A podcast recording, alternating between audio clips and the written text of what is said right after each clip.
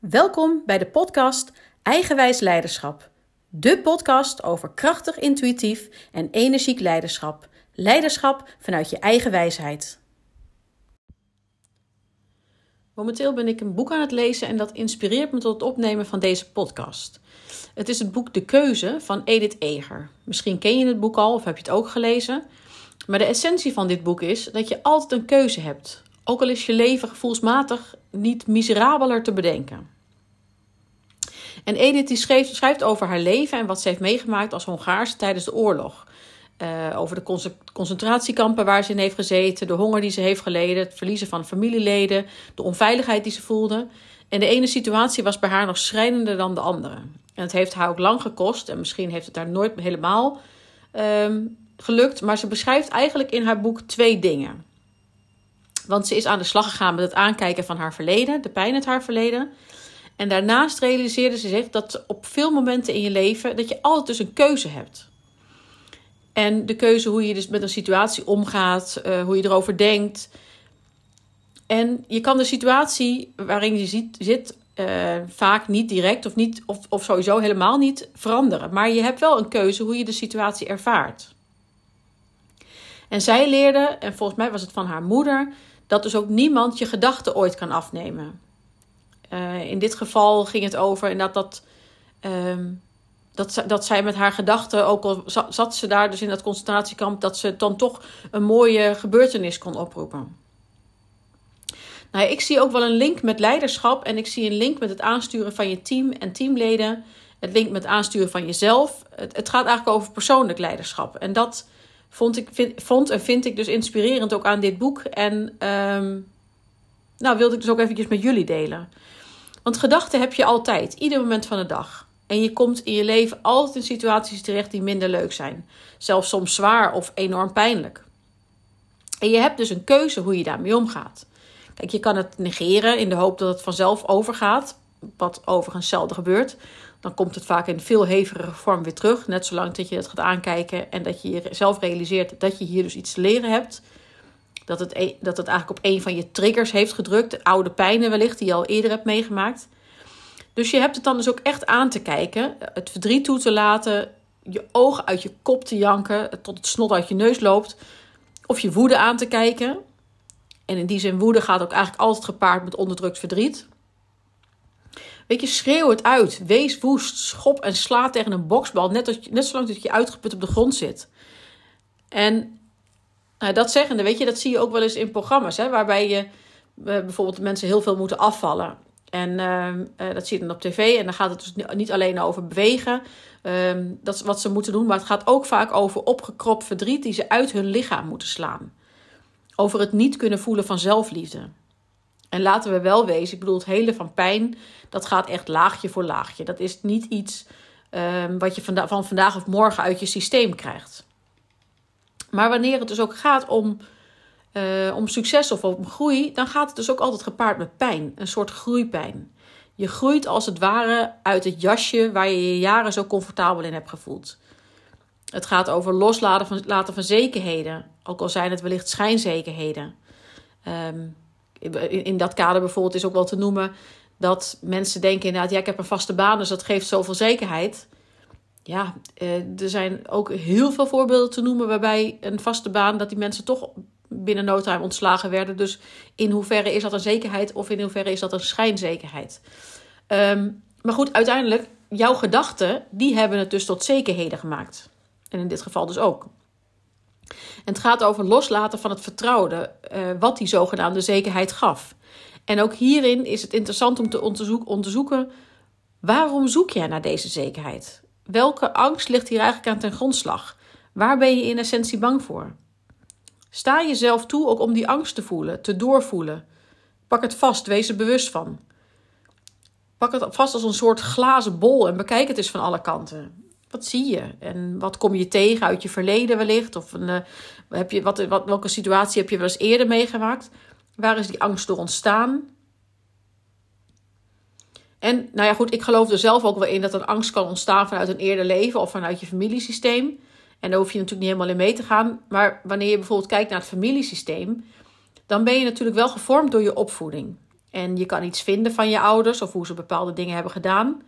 Misschien goed in jouw ogen, misschien helemaal fout. Maar het heeft je gevormd tot wie je nu bent. En jouw ouders, die hebben ook weer mee, dingen meegekregen van hun ouders. En zij weer van hun ouders. En zo is dus ook wel een heel familiesysteem met elkaar verbonden. En of je daar nou wel of niet in gelooft, ehm, je, nou ja, die, die verbondenheid die zal je vast herkennen. Want iedereen is dus inderdaad, ja, de patronen, ehm, die komen voort uit je opvoeding. En weer de opvoeding dus inderdaad van, uh, van jouw ouders. Maar ook, weet je, hoe je dus ook naar je ouders kijkt, daarin heb je ook een keuze. Ik bedoel, ja, je kan je ouders um, van alles verwijten.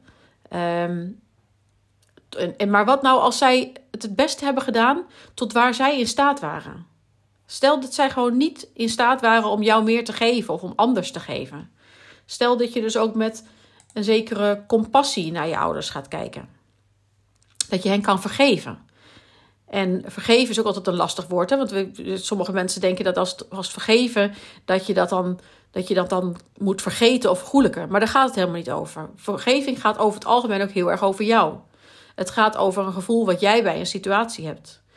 En wanneer je dus ook met meer compassie naar iets kan kijken en je realiseert van hurt people, hurt people, dus bezeerde mensen, bezeren mensen, of in het kader van ze wisten niet beter, dan zal je ook zien dat het een zekere rust geeft in jou.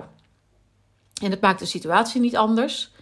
Um, het maakt dus anders hoe je naar de situatie kijkt, hoe je met de situatie omgaat.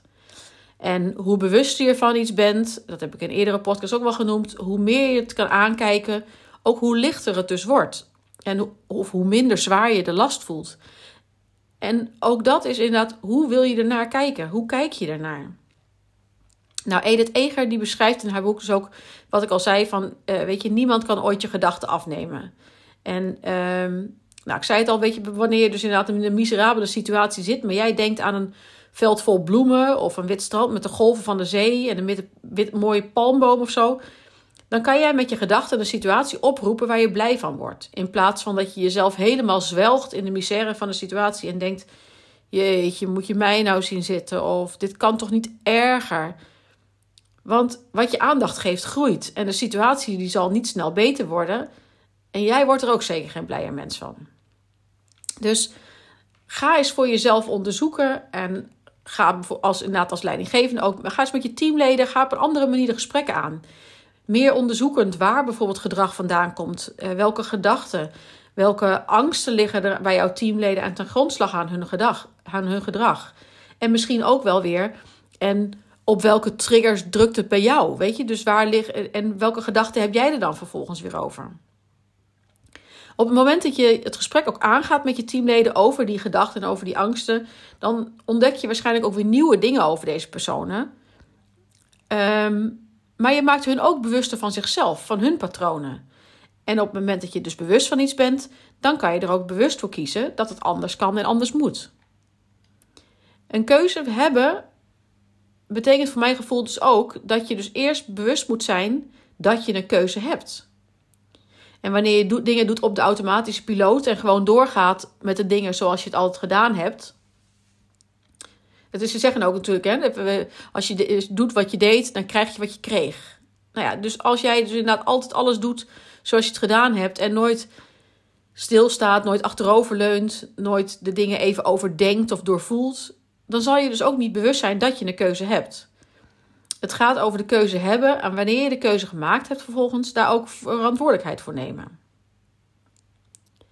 En dat is natuurlijk ook weer een volgende stap. Kijk, want je, je kan foute keuzes maken, uiteraard. Ja, nou en. Die maken we allemaal. Maar ook hierin, hoe erg ze zijn, is de sticker die je er zelf op plakt. Ook hier heb je weer een keuze in. Kan je het relativeren of kan je erom lachen, ervan leren? Weet je, dan is het nooit een foute keuze. Het is dan een keuze die je, mijn inziens, dichterbij brengt bij wat wel de keuze is. Nou, hoe dan ook, je hebt dus altijd en overal een keuze. Een keuze in hoe jij je wil voelen. En um, nou, ik wil deze podcast dan ook afsluiten met de woorden van Edith, waarbij ze zegt dat vrijheid draait om keuze. En ze beschrijft het wel heel mooi, want het Engelse woord voor keuze is natuurlijk choice. Waarbij zij het woord als afkorting gebruikt voor compassion, dus medeleven, humor, optimisme, intuïtie, curiosity, dus nieuwsgierigheid en zelfexpressie. Nou, hoe mooi is dat? Dus nou, ik vind het een ontzettend interessant boek. Ehm, ik raad het ook aan om het te lezen. Maar uh, ik hoop dat je dus ook inderdaad geïnspireerd bent uh, door mijn podcast, door de, door de dingen die ik er in ieder geval uit het boek heb gehaald. Voor nu heb jij dus de keuze gemaakt om je te laten inspireren door mijn podcast. Dus dank daarvoor en nou, wellicht tot snel. Vind je het leuk om me verder te volgen? Anders gezegd, wil je niets van me missen? Abonneer je dan op mijn podcast. Ik ben sowieso erg benieuwd wat je van mijn podcast vindt en ik zou het enorm waarderen wanneer je een review achterlaat. Tot snel!